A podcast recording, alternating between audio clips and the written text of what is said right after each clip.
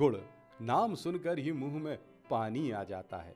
लेकिन विडंबना देखिएगा साहब, भले ही गुड़ हमें मीठा स्वाद देता हो, लेकिन उसे बनाने वालों की ज़िंदगी में मानो कड़वाहट ने अपना बसेरा ही कर लिया हो। करेली गुड़ की मंडी के रूप में मशहूर है। यहाँ के गुड़ का स्वाद देश के कोने कोने में अपनी मिठास घोलता है। यही वो समय है जब गुड़ बनाने वाली भट्टियों में सक्रियता बढ़ जाती है। लेकिन इस बार माहौल अलग है। बहुतेरी भट्टियाँ बंद हैं तो संचालक परेशान। जिन भट्टियों में गुड़ निर्माण जारी है, वहाँ ये कहना मुश्किल है कि और कितने दिनों तक काम चालू रहेगा। दरअसल सबसे बड़ी समस्या गन्ने के बढ़े दामों को लेकर है। ऊँचे दामों में गन्ना खरीदना घाटे का सौदा साबित हो रहा है। यही बड़ी वजह है कि बाहर से आकर भट्टी का संचालन करने वालों ने अपना काम बंद कर दिया है।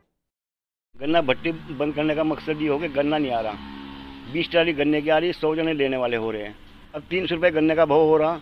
अच्छा जी, गुड़ का पच्चीस सौ रुपये का भाव हो रहा।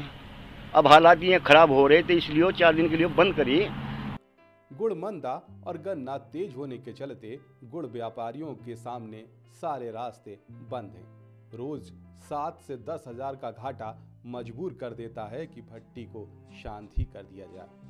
अच्छा जी गुड़ मंदा है, गन्ना तेज है। इसलिए सात आठ हज़ार का, दस हज़ार तक का घाटा हो रहा है हमें प्याल रोज का गुड़ मंदा है हमारा।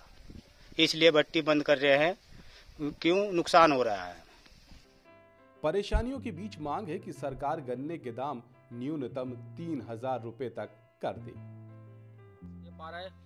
और भट्टी चलाने में 300 के ऊपर गन्ना मिल रहा है। इस कारण से भट्टी नहीं चला पा रहे और गुड़ के रेट 3000 मिनिमम होना चाहिए जिससे कि भट्टी चलाने में फ़ायदा हो।